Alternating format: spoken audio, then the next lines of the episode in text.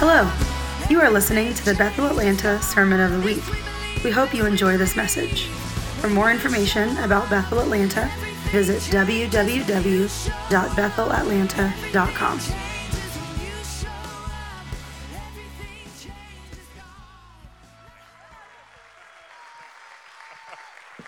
Aw, thanks, guys. uh, ah, all right, how's it going? Good. Awesome. Well, um, it's been cool seeing all these little like different kinds of revivals pop up all over the place, just like Lauren was talking about. Yeah, have you guys? How many? And don't be ashamed if you if you uh, for, for, any responses. But how many of you have either been to or driven to one of these kinds of things, either at Asbury or other places like that? Raise your hand up high in the air. Awesome. How many of you have been watching it on some kind of stream or other things on a stream at all? Awesome. Cool. Very convenient. Revival delivered to your door. Um, Awesome. You know, it's funny. I uh, this is a little bit of a vulnerable statement, so don't judge me too quickly. Wait till the end. Um, I I've been offended about every single move of God that I've ever run into in my entire life. Honestly. And I'm not just saying that to be cute. I'm genuinely bothered by it initially. It's it's part of my personality. I I'm a little bit of a skeptical person by by nature. That doesn't always show up in the nature of what I, you know, share on stage, but I I, even from a very young age, I just always said like, ah, that's, that's people just doing a thing. You know, that was kind of my lens or, or attitude. And uh, I, however, I often find myself repenting and corrected as I see that yes, it is perhaps to some extent people doing a thing, but also God is there. um, and that's that's a tricky kind of resolution to have sometimes. But I, with with all this uh, going on right now, I wanted to spend a little bit of time just uh, talking about God's presence. You know, what, what do we mean by God's presence? What's the significance of it? What, is, what does that look like? What is that? Is that just a warm feeling during worship? Is that something that, that makes you shake? Is that something that makes you fall down? Is that something that heals you? What, you know, what is this? How does this work? And I, I certainly can't encapsulate the full picture of what God's presence is because honestly, the entirety of Scripture, in many ways, is a beautiful portrait that is painted of, of what that is. But um, I wanted to take a minute to to just kind of look at it and understand. So, if you would, real quick, if you have a Bible with you or, or a digital Bible handy, uh, just flip to the uh, the book of Exodus, if you would, for a quick second. It's near the beginning if you uh, are not too familiar. Just give you a little cheat sheet there. Um, Exodus 32. There are lots of chapters in Exodus, and this is one of them. Um, so, Exodus 32. Um, now, uh, how many of you, just out of curiosity, grew up in church to some extent or another? I know I'm making you raise your hands a lot. I apologize for that. Awesome.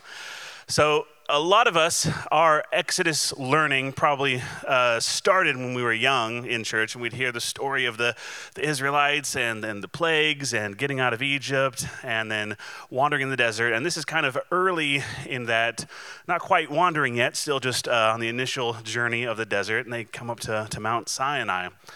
And it's kind of kind of wild because you know God made this, this covenant with this Abraham guy a long time ago but it wasn't, uh, other than just the statements that were made between God and Abraham, it maybe wasn't formalized. There wasn't a lot of structure. There was this kind of relationship pieces, you know, all, all throughout with all of Abraham's descendants. But this, this moment of coming to Mount Sinai, of this, this thunderstorm coming around this mountain, as the people, you know, they've, they've crossed the Red Sea, they've journeyed into the desert, they're following the presence of God. It leads them to this mountain, and Moses walks up on this mountain to commune with God. Now, this goes by for, for an amount of time. And one of the things that happens, again, I'm sure you guys are familiar with the story, is that the Israelites get a little, little, little weirded out. It's like, Moses has been up there a long time. What happened? Did God eat him? I don't know. Does, does, he do that? We, we don't know yet, you know. Um, you know, they're like, oh, he's never coming back, you know. And so what do they do? They say, hey, Aaron, you're number two, you know, uh, let's make a golden calf. Let's make an idol. Give me all. He's like, okay, fine, we'll do that. Um, and he, you know, puts it together. Moses, I'm, I'm doing a short version of the story because there's a lot of details in here. It's worth uh, reading all the way through. But uh, Mo- God says, hey, Moses, you need to get back down there. They're doing something a little silly he has harsher words than that, actually. He says, I need to blow them up. Um, and Moses is like, no, I'm sure you don't want to do that. Uh, you know, you'd have to make a whole new people. And what, what would the other people be saying if you blew up your people? I mean, come on, you know. Um, this is not, this, I'm being funny, but it's not far off from how the conversation goes. So he's like, fine, go down there. I will just punish the people who made the calf, you know. And so he goes down there and you know, gets understandably upset. He's like, hey, I, I just, you know, uh, don't make idols was like right in the list there on the first 10 things that I told you to do. And you immediately did that as soon as I was gone. You know, it's kind of like when you leave your kids alone and they like immediately got into candy. I was like, ah, oh, I didn't expect you to do it immediately. right, right. Maybe as temptation took over, you know. And so, you know, he, uh, this is just a side note that's kind of funny. He's like Moses uh, had, you know, burned the golden calf, ground it up, put it in water, and made everybody drink it. It's like, whoa. It's like a straight up like, oh, you want to smoke cigarettes? You have to smoke the entire pack of cigarettes kind of situation. It's like, you want an idol, huh? We're gonna do that. I'll show you. Well, so, um, so one of the, you know, as, as I got older and I heard this story and I heard, the, you know, there's of course numerous stories around this and the subject of idols comes up quite a lot in Israel's history. You know, they keep on building these idols that Jen was talking about and having to tear them down and they keep building them back up again. It's like, gosh, how hard is it to not build an idol? You know, what's going on? Like, oh, I'm building my house and this, you know, just, oh shoot, it looks like a cow. Now I have to worship it. You know, it's, how does this, how does this happen? And, you know, sometimes because of the cultural distance, we can, uh, maybe be somewhat disconnected from some of these stories. And it's like, gosh, why did you make the calf right away when, he's, when they're gone? Like, what, what, what the heck's going on? Well, uh, I'm not going to go into the whole thing, but just as a quick uh, aside, um, you know, culturally at that time, the, the Israelites were highly unusual for not having idols that they worshiped. It was the cultural norm. Ooh, I just spat a little bit, sorry. Um, it was the cultural norm to have idols of your gods. This was kind of the, the view at the time was like, hey, there's many gods, and kind of pick which one you want to side with. You're going to side with the fertility god, you're going to side with the, the, uh, the, the bounty god, you're going to side with the god of fishing, you know, who's your, pick your god which is the one you want to go through. And almost the view at the time is like there's all these gods that are over different nations, and some of them are kind of partnered with nations, some of them are partnered with ideas and ideals, you know, and kind of pick which one you think is going to be the best for you. And uh, this is again, I don't have time to get into all this, but that's one of the reasons that the the book of Genesis, uh, Exodus, and Leviticus are so uh, radical for the time that they were presented in. Is basically you God saying, hey, no, no, I am way above any other God. I am the only, I'm the one and only, and I am far superior. I am, I, there's no measurement to how much I'm above these other gods. Don't even bother. Um, and so, again, it's important to be, you know, it's easy to maybe look at how Israel kept going back to idols and be um, judgmental of like, how could you do something that's so obviously, you know, against what God said? We got to understand they were in an, a, a period in history where there was tremendous cultural pressure to have idols because allowing, you know, if this family married this family, uh, this family worships this God, but this one worships this God, well, okay, we can kind of serve both gods. That's fine. Hopefully they won't mind too much, and we'll just do both idols in our house, and know, this will be our compromise. And this was part of how you interacted, how you uh, you know, had relationship with other, other cultures around you. It's also beyond that, it's one of the things that made you culturally distinct. It's like, well, I serve this God, I serve this God. Israelites, who do you serve? Oh, the God who's above all. Okay, what does he look like? Okay, a cow. We're to go with a cow. Uh, let's make, make the cow, you know it was it would almost be like embarrassing that we don't have this tangible thing to put on like here is what our God looks like. You know, it would it would feel strange culturally. It would be it would be ab, abnormal in that environment.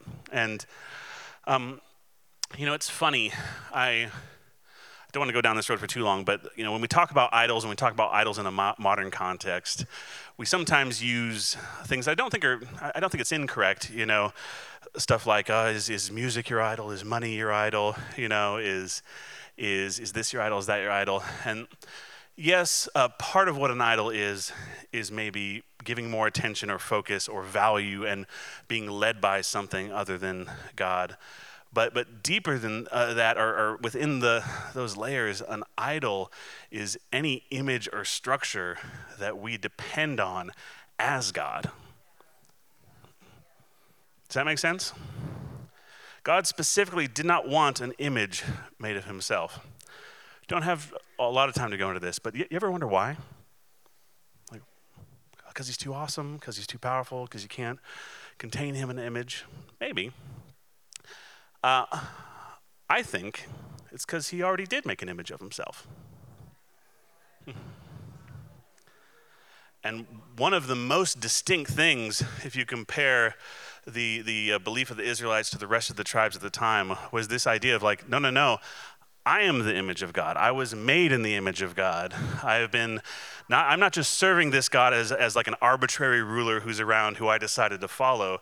This is someone who chose me as his people and took him into his family. That was a radical, strange idea at the time. And I think one of the reasons, because it's funny, there were symbols. There was the Ark of the Covenant there. You know, there, there was symbols and structures and things that maybe I would think of as idols. But specifically, the thing that God was upset with is, and again, if we get, in, get into this here, that they tried to make an image of him, again, when he had already done that by creating mankind in his own image.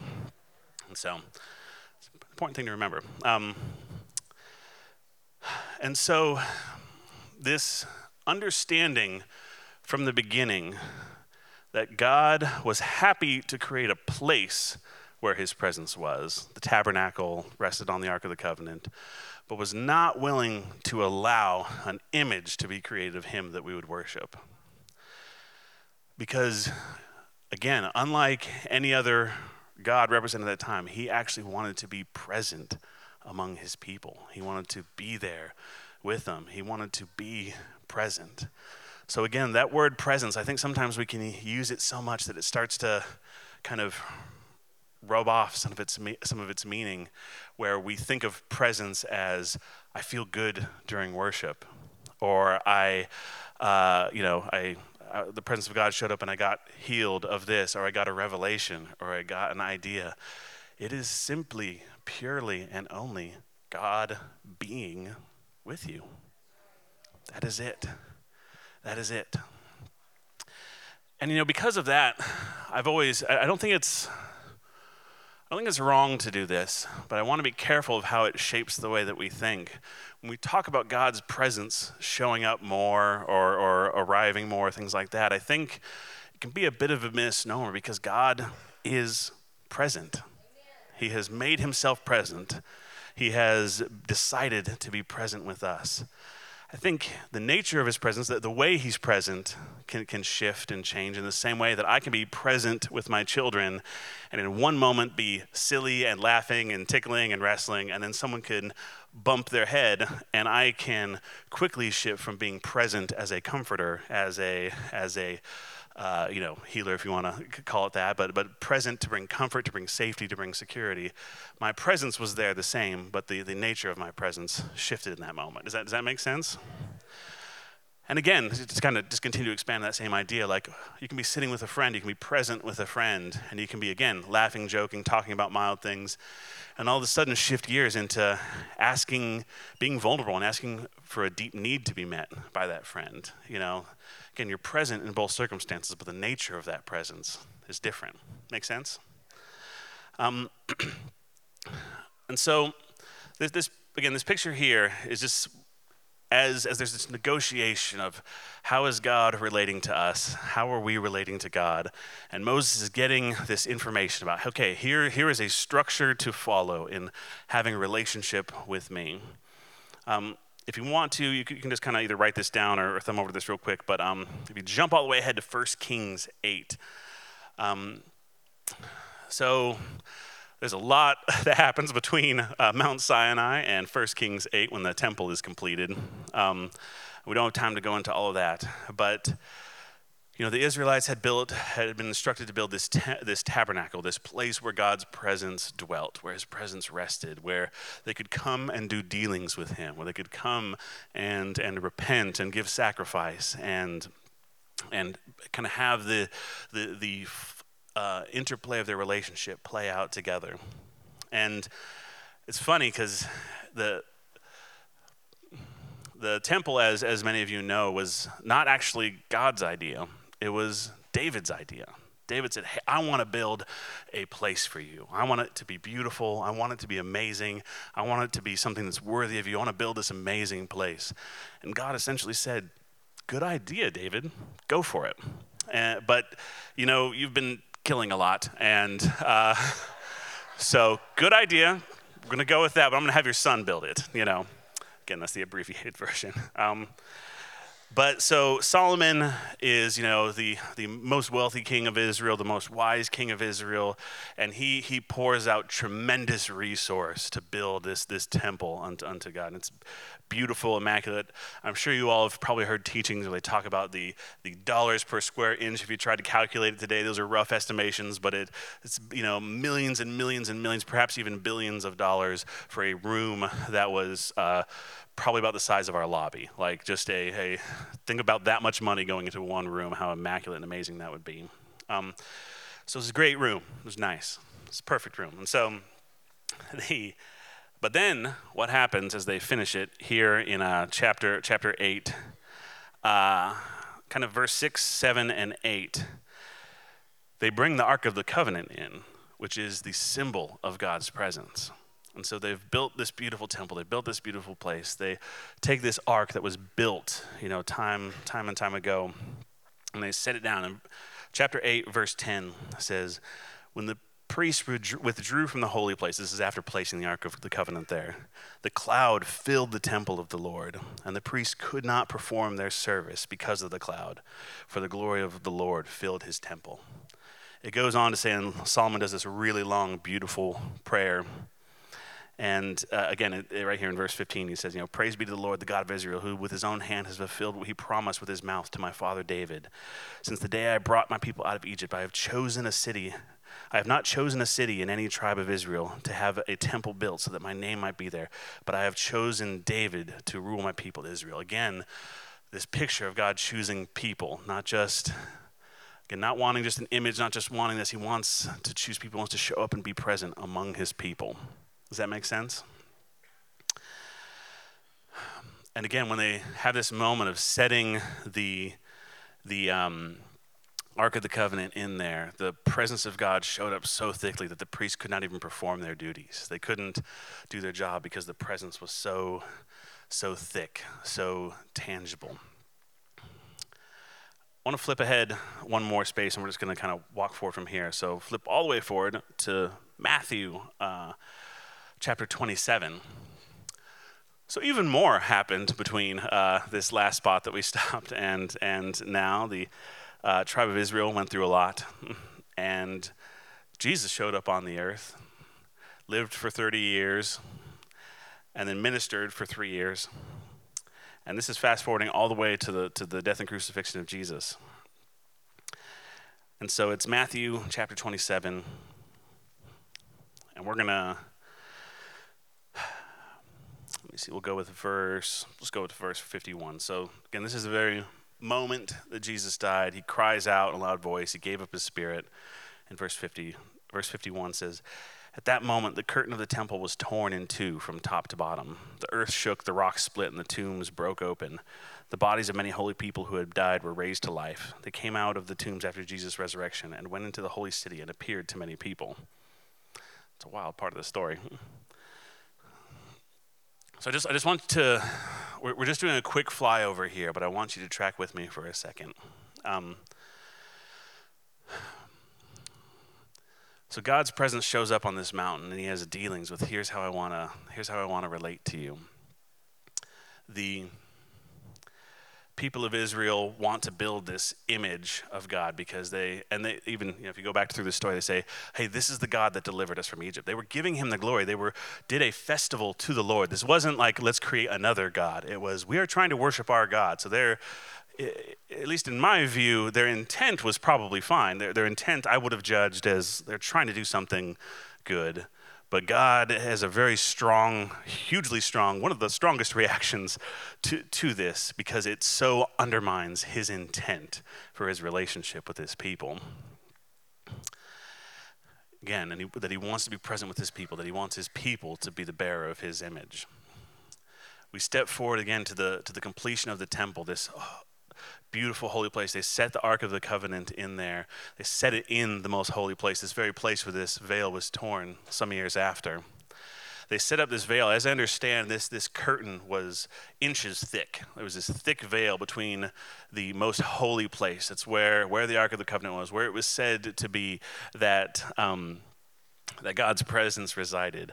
A place so holy that if you walked in there, it was believed that you would just drop dead.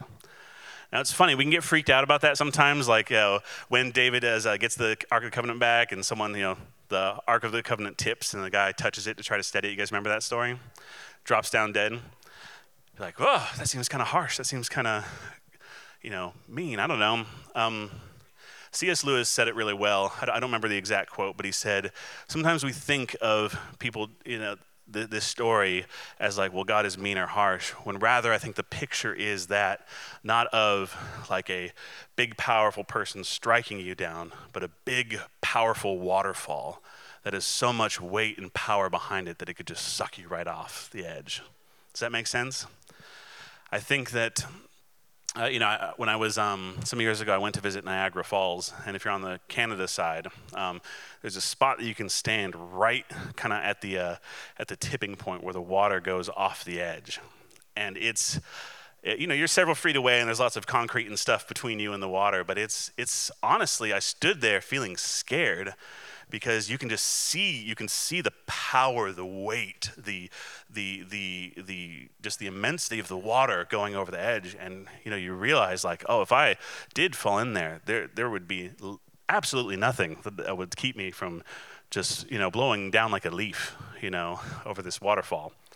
Maybe if i had a barrel to hide in that'd be safer. Um, someone thought when doing that very thing that i did. Um, um, and so, again, this power of God is not just, oh, he's angry and he's going to kill you. No, he, his power is like that of the waterfall, like that of a thunderstorm, like, like that of, of nature itself. Like, a, like when you see, you know, in a, um, any of these just big geolo- uh, when Mount St. Helens, you know, blew up, it's like we were incapable of creating that level of energy released in one space all at once. It's a picture of just how uh, how magnificent his, his power is. And it completes the picture even more when years later his, he sends his son as the Messiah to die for his people. And in the moment of his death, that veil, that separation between that most holy place, that place that is so holy that it is dangerous, so holy that the priests who had to uh, operate and work in there, generally, as I understand it, only went in there once a year and, in fact, wore bells on the end of their, uh, their hems so that they could hear if they were still moving around in there. Um, in fact, as I understand it, someone, uh, some genius, uh, tied a rope around those priests' ankles so that if they did just die for whatever reason, they could drag them out, which is very smart because you can you know, start a pile if you just keep trying to go in there and grab the guy. It's, uh, it's very practical. it's grim humor, I'm sorry. But um, practical. in that place that is so, uh, so powerful that it is dangerous to go in there, at the very moment of Jesus' death, the veil is ripped open to me an absolutely clear picture of the statement that God is making that I am restoring my people to my original design for my relationship with them, that I would be present in and among them. This is one of the reasons it's so important that God said not to build up an idol, an image of who He is, because, because He did not want His presence to rest within an idol. He, but he did want it to rest within the image of him. Does that make sense? I wanted to talk about this because the, the presence, I don't think that we get to run into God's presence or that that veil ripped open because God lowered the standard of his glory. I think that through his son Jesus, he elevated us back to a place where we are compatible with his glory, with that level of his presence where through through the adoption through through this this this uh, uh, incredible process he he elevated us to the place where we can now reside in that place of presence. Now we as people who are born in this time have a challenge to make. We have the challenge of a wealthy son or a wealthy daughter because we have inherited free access to the presence of God we have inherited, I can walk boldly into his presence. I don't need to do weeks and weeks of ritual, of cleansing, of preparation to step into his presence. I can just walk in. Now, that's a beautiful thing. However, it is an opportunity to take it for granted. It is an opportunity to become judgmental about it, to become pretentious about it, to, to even have preferences. You know, I, this is a, a, a hard thing, but I, um, you know, I've, I've visited. Uh, I, was a missionary kid when I was growing up, and we were in um, in uh, we lived in Russia in downtown Moscow. Um, and I remember uh, this one memory that just sticks out so much for me. I had this friend who we'd visit with all the time, and we were in these you know big, very sketchy high-rise apartment buildings. And um, I'd had this friend that I would visit, and one day uh, she got out these crayons. I was you know six, seven years old, and we were coloring with the crayons together. And you know, I grew up with the the big old Crayola, you know, box of crayons that opens up, and there's you know 78 different crayons in there. I don't know the exact number, but there's lots of crayons, you know, and you just go through them. And eventually, at my grandma's house, you have the the big tub of half-used crayons, you know, it's just you know, that big, and there's they all kind of became the same color somehow. I don't know how that happened, but you know, this doing that, you know, and so I'm with these. You know, she opens this little box of crayons, kind of the kind get like at McDonald's or something like that, you know, and we start coloring with these crayons and I get down to the bottom or the paper. You know, what do you do when you get down to the paper?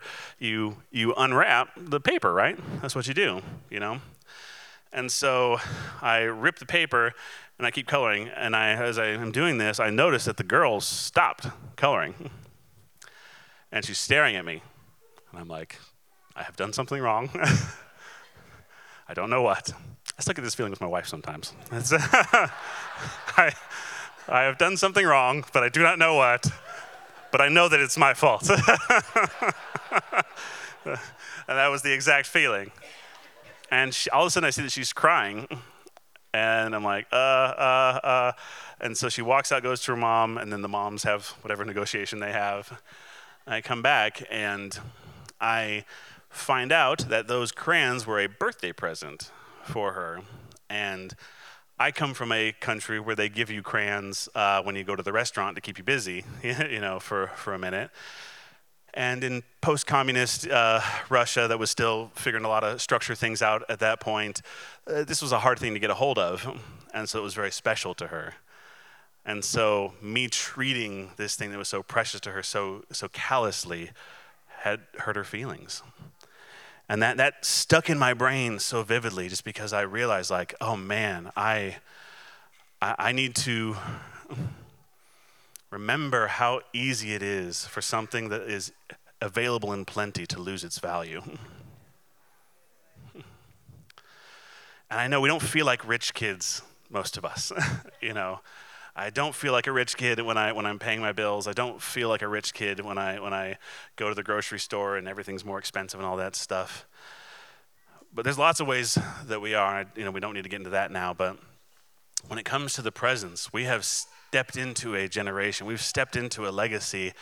Even stepping into this church, you're stepping into a history of people who plowed ground for you who, who, who specifically plowed ground with you in mind of creating pathways in worship and prophetic ministry in, in pursuing healing and all these things. And it can be easy to take these things for granted. It can be easy to be offended that this isn't the same way that you learned in your culture to pursue God's presence. And while, you know, undoubtedly there are outpourings of God and and movements where I've seen people's character uh, cause tremendous problems and and be be harmful to an environment, to individuals, and and more. At the same time, one of the shocking things is often in the places that I interacted with, I still found God's presence to be there.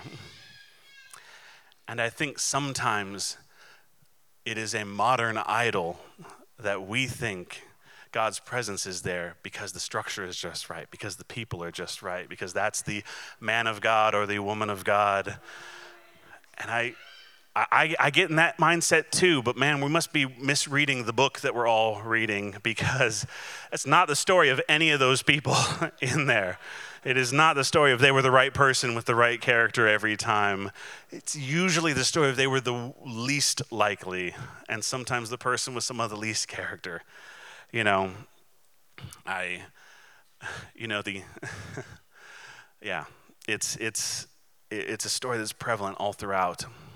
And so now it, there's a tension here because, of course, in, in I think there are sometimes movements or, or, or, things, the way that people are responding to movement can be mistaken, can be harmful, can be misguided, can be all those things. But at the same time, I want to humble my heart and recognize that God has decided, He has decided from the beginning to be present amongst imperfect people. And not only that, but make those people the bearer of His image on the earth honestly, probably not what I would have done. but it is what he decided to do, you know?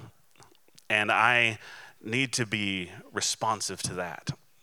And I'm not, what I'm not saying here is like, oh, that means you got to say every revival's awesome, or that it means you got to go to go to Asbury and do this. No, no. I, I what I say is I, I always want to position my heart to honor and acknowledge what God's doing. And that word honor is one that can be very misused very quickly, but it's, um, but it's not something we're doing towards people necessarily. We, we do honor people, but that's a separate thing. It's something we do towards the reality that God has decided to make himself present. And when he reveals that presence in a new way, I want to be responsive to it. And I do feel as I watch different streams of different, uh, uh, not streams as in uh, culture streams as in literal live streams uh, of um, people in these revival meetings. One of the things I'm so excited about and blessed by is that this is this is a more faceless revival than I've seen in, in quite a quite a while. And you know, we can argue too about whether is do you call this a revival or an outpouring or this. I'm like, I'm happy to debate that uh, in retrospect once we get there. But for now, this is the language I've got. But um, the I, I, love, you know, it's funny. I, I don't know how you guys are, but I've been looking personally. I've been looking at the trajectory of modern Christianity in the circles that I've been in for the last 20 years and been terrified. um, as a kid who grew up in church and grew up in youth group and watched all of my friends kind of slowly disintegrate themselves from their from their faith saw the reasons why and saw how most of the response i saw to that be absolutely reinforcing the things that led to those decisions that people made rather than responding to it i have in some ways felt like boy we're just hitting the gas towards this iceberg as fast as we can aren't we um, maybe we can talk that in, in detail maybe another time but I am, I, and I think we can all look at that in some way, and we can look at the trajectory of culture and find something to be terrified of uh, pretty easily if we want to. Um, and we'd probably all be right because there's a lot of problems. But I love that despite whatever strategy or response or plan or trajectory I could make up to try to fix that, that the most ready, the most effective solution is God's presence showing up. and something that I couldn't make, that I couldn't generate, that I couldn't, that I couldn't gin up, that I couldn't do anything other than say yes to. I, I and you know, it's funny because that's that's really the reality every time. that's really the reality every time God does something great. It's not as much as we sometimes will take credit for great people who made great decisions. Um, it's that God showed up that made all that goodness possible. And, and you know, any people involved in those kinds of moments would, would agree, I'd imagine. But I, I want to take some time here at the end again. These last couple weeks, we've been leaning in to be responsive to, to God's presence. And again, we're not, I want to be careful with our language. I'm not honoring a college or, or a ministry. I'm honoring that I see the Father moving across this country in a way, and I want to, as a follower of that Father, pay attention to what He's doing and lean in, pay attention to His presence. And I want to encourage you, for those of you who are like me and are have a natural tendency to be offended by a move of God when it first happens, or to be resistant to, to, to God's presence initially, or to other people's idea of what God's presence is. I, I want to honor and respect you because that is, that is a value for following God rightly, for following His presence rightly, and for not wanting to have uh, pursue something that's inauthentic. But I also want to invite you not to follow a method or, or to follow a move that's happening right now, but again, just to lean into the knowledge that God is and always has been and always will be present amongst his people. Does that make sense? So I just want you to close your eyes right where you're at. Um, we got Mike up here on the, on the keys to just bring some, bring some of the presence through, through music.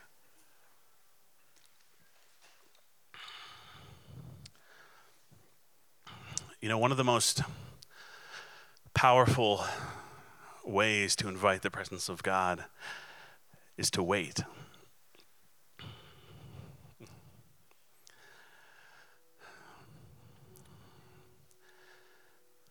You know, waiting puts all the power in His hands. It's already there anyway, but it's just us acknowledging that reality.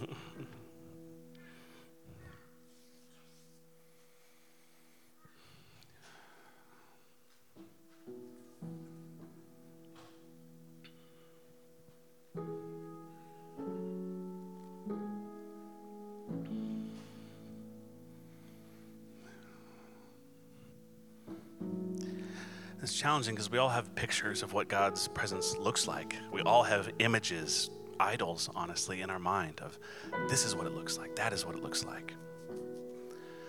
Again, those, those memories of having felt or seen or experienced his presence, whether it be through someone teaching his word in a way that just brought life to, to, the, to the history and, and, and reality of God's presence, or being in a worship uh, setting, or having someone pray for you, or having someone pray for you in a gentle, quiet, and peaceful way, or someone uh, yelling and shouting and just releasing the, the power of God in a vocal and, and, and you know, external sort of way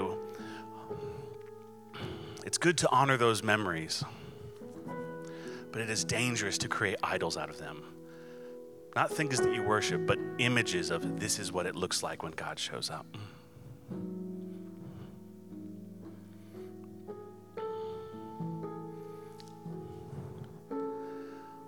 So instead, again, I just want to wait. I just invite His presence to come.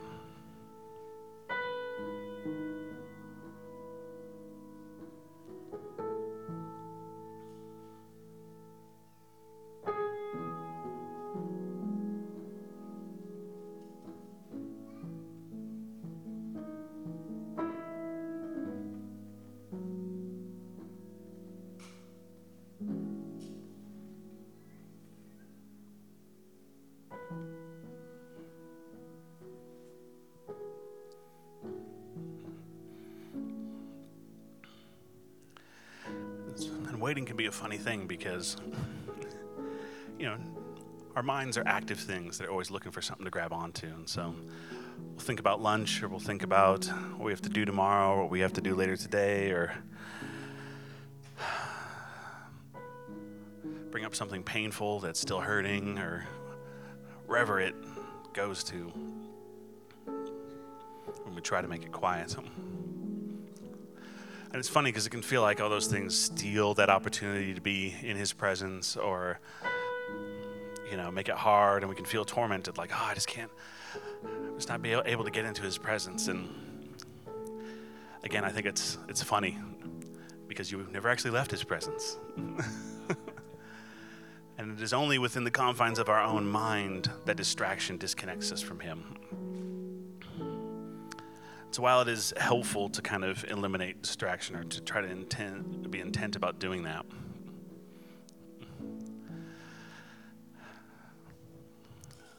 the reality, reality is that sometimes even we're incapable of doing that. And so, again, just being willing to endure distraction, try to reset our mind as best we can, but recognize that it's still, we are not even, uh, we are still powerless even just to wait for Him sometimes.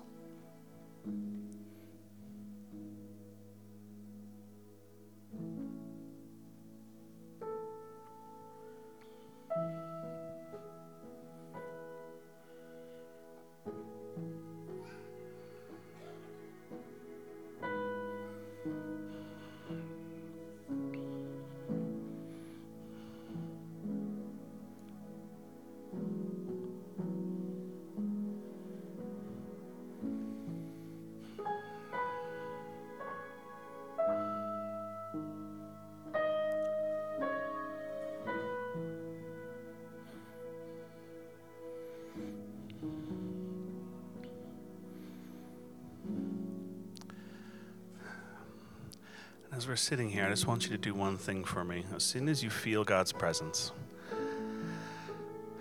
as soon as you can actively be aware that He is present with you,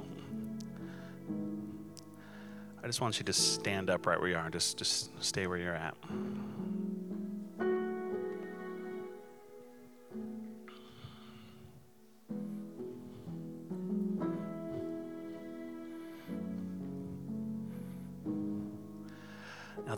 Temptation is to quickly compare yourself to the ones, if you're sitting, to the ones who are standing.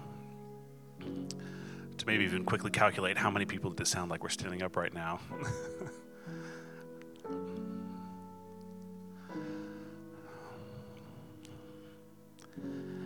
and to, you know, go into a little loop of, okay, I gotta feel his presence faster.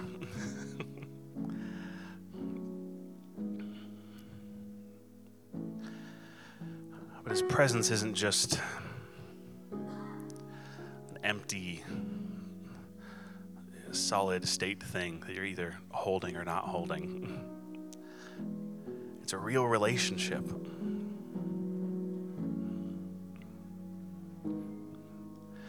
I'm with my wife every day, with you know few exceptions. I'm with my wife for a, a large portion of the day. So I, I am present with her a lot.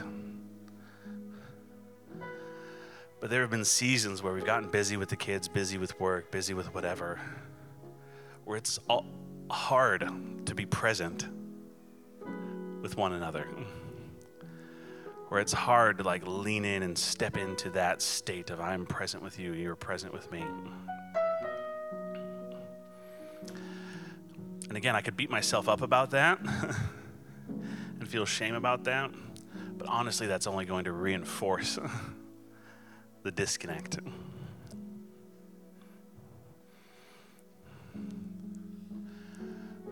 While there's lots of tricks and keys and tools and things that I've found helpful in feeling present with my wife, the most effective thing I've ever found is just being willing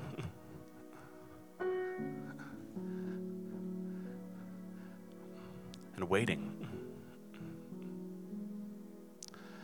So, again, if you feel God's presence, go ahead and stand up. But if you don't yet, I just want you to rest in where you're at because, and rest in the knowledge that He is present.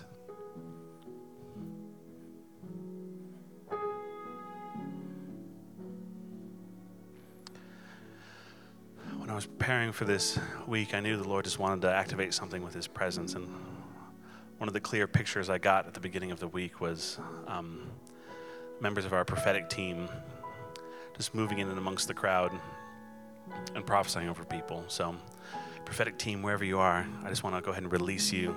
You know who you are. So, whoever the Lord highlights, I just want you to walk up to them and just whisper a prophetic word in their ear.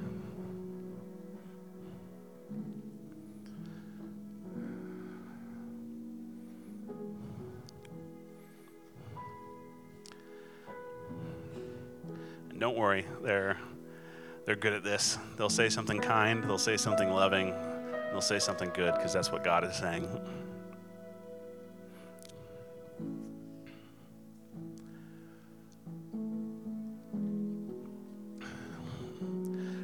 People have said that this is a uh, revival of repentance, and I've, I've felt that to be true.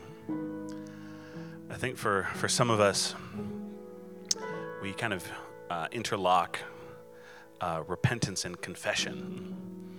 We think of repentance as like I'm confessing my sins, and that, that can certainly be a part of the, the, the process of repentance, but repentance itself is not necessarily confessing what you've done wrong.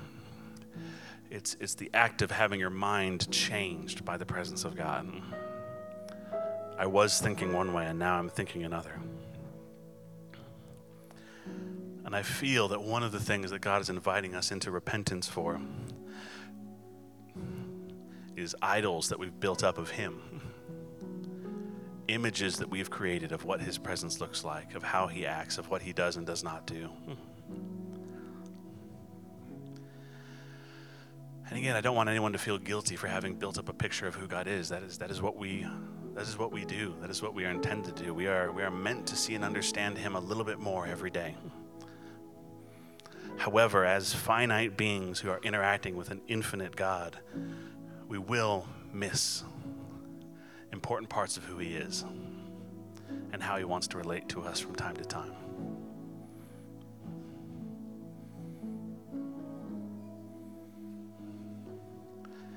I feel that one of the things the Lord wants to release during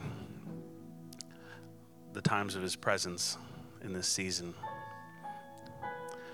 is being able to see the things that you need to change about the way you've been living your life or the way you've been believing about yourself and your life without any shame whatsoever. One of the most sneaky tricks the enemy has ever done is try is to in, inject shame into the process of repentance.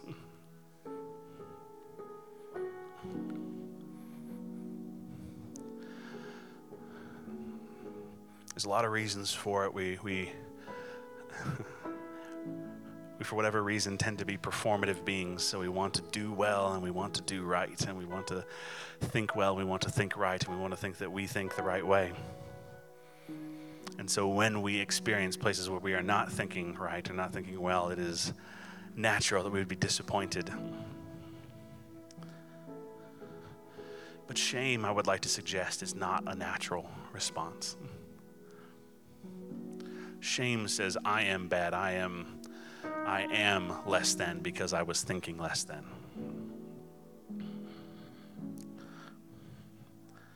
Instead, when true repentance comes into the room,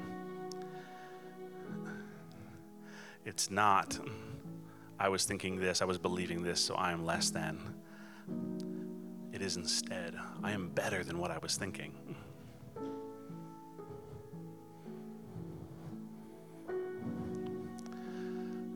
I am too big for that costume that the enemy tried to put on me.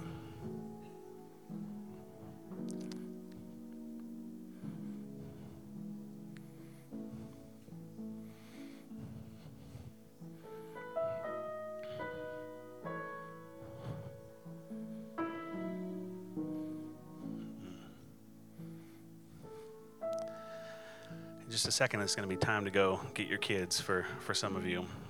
I want you to just hold this moment before you uh, get released, just because this is, I find, the key moment. In the idols of our mind, we can we can ha- we have an image of what God looks like, what His presence looks like during worship. We have an image of what His presence looks like during a sermon. We have an image of what His presence looks like in ministry time.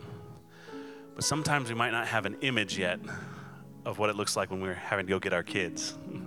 We're making peanut butter and jelly sandwiches. And God, I don't want you to feel shame for that whatsoever. But I want in this season of repentance for you to exercise the opportunity to let Him show you what His presence looks like when I transition out of what my image of His presence is. And so if you need to go get your kids, you can do that. for just a minute, I just want everyone just to, again, if you need to go somewhere, you can go somewhere. There's no problem. But I just want to wait here just a little bit longer. The prophetic team is still moving around, just grabbing a few people.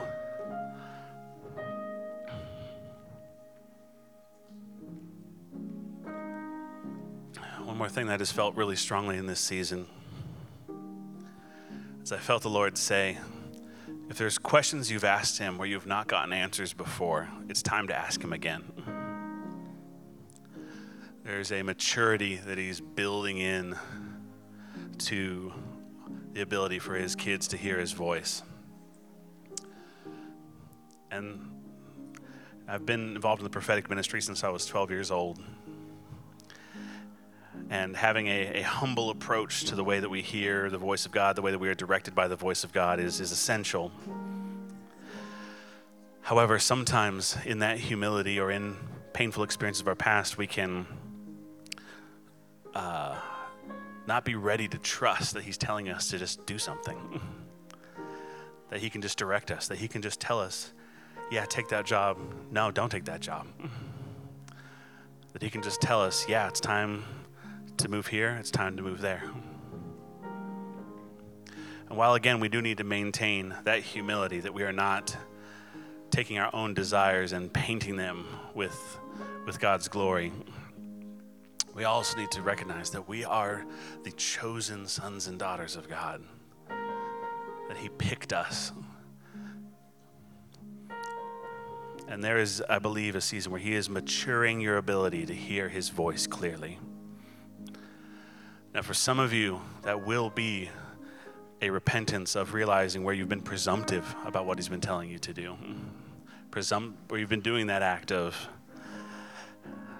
painting, taking your own desires and you stamping it with His approval. But for others, it will be Him challenging you to say, You can hear me, you can hear what I have to say about this.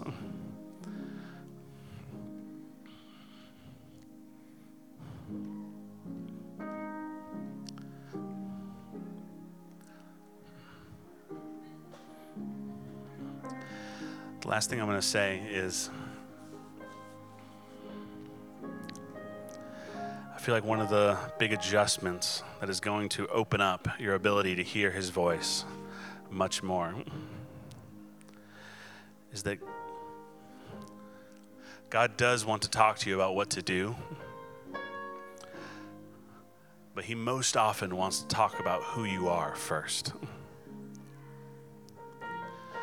He is more interested in the stewardship of your heart than he is in what you do or don't do while you're here on earth. Don't get me wrong, it matters what you do or don't do here on earth. It matters a lot to him. However, what matters much more to him is the stewardship of your heart. And there is a grace in this season to adjust your mindset from what should I do to who are you calling me to be?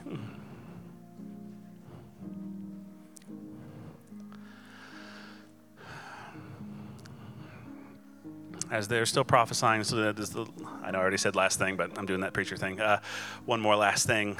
um, if you have felt a kind of limiter on your ability to hear God's voice, I just love for you to uh, stand up real quick. If you're already standing, just stay standing and you can receive it as well. But if you have felt a limit or a hitch or a kind of sticking point or whatever else, I just want you to stand up because I just want to pray a blessing over you right now because there's.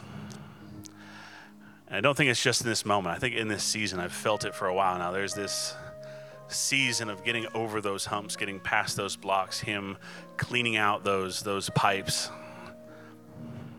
And so, if you need to receive this, just put your hands out in a, in a receiving gesture. And Lord, we just release the wind of your Spirit to blow through your instrument, Lord, to blow through your image bearer, Lord. And we just release the truth that you've said, My sheep hear my voice that every single person in this room is fundamentally designed to hear God's voice, fundamentally designed to hear His presence. They're designed to hear you when it's quiet, when it's loud. They're designed to hear you when they're busy and when they're at peace. They're designed to hear you in crisis. They're designed to hear you in moments of rest. We just say that no external limiter is greater than the voice of God in their life.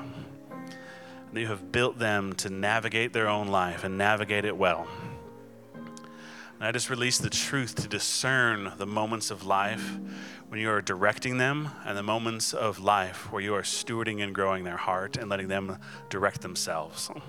That they'd be able to recognize the difference between those moments and seasons in their life. And I just release breakthrough to anyone who has felt stuck or has believed that they cannot hear God's voice. And I just say that you will hear his voice even this very day You'll hear his still small voice in your heart.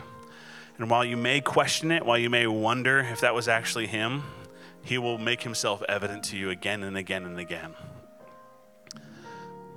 Again, if you're a skeptical person, he made you that way and he knows how to meet you where you are. Doesn't mean there isn't effort, doesn't mean you have to take you don't have to take steps of faith, but he will lead you towards those.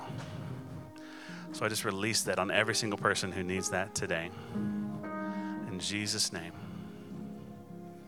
amen.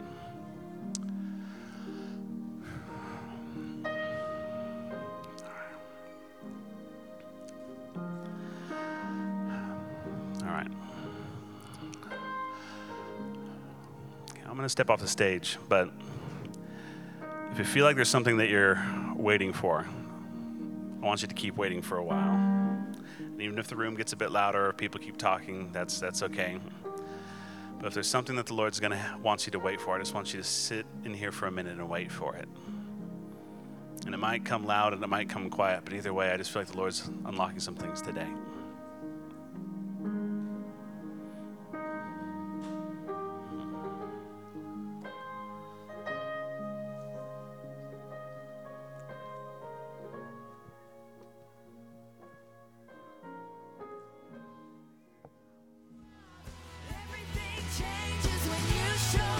Thank you for listening to the Sermon of the Week.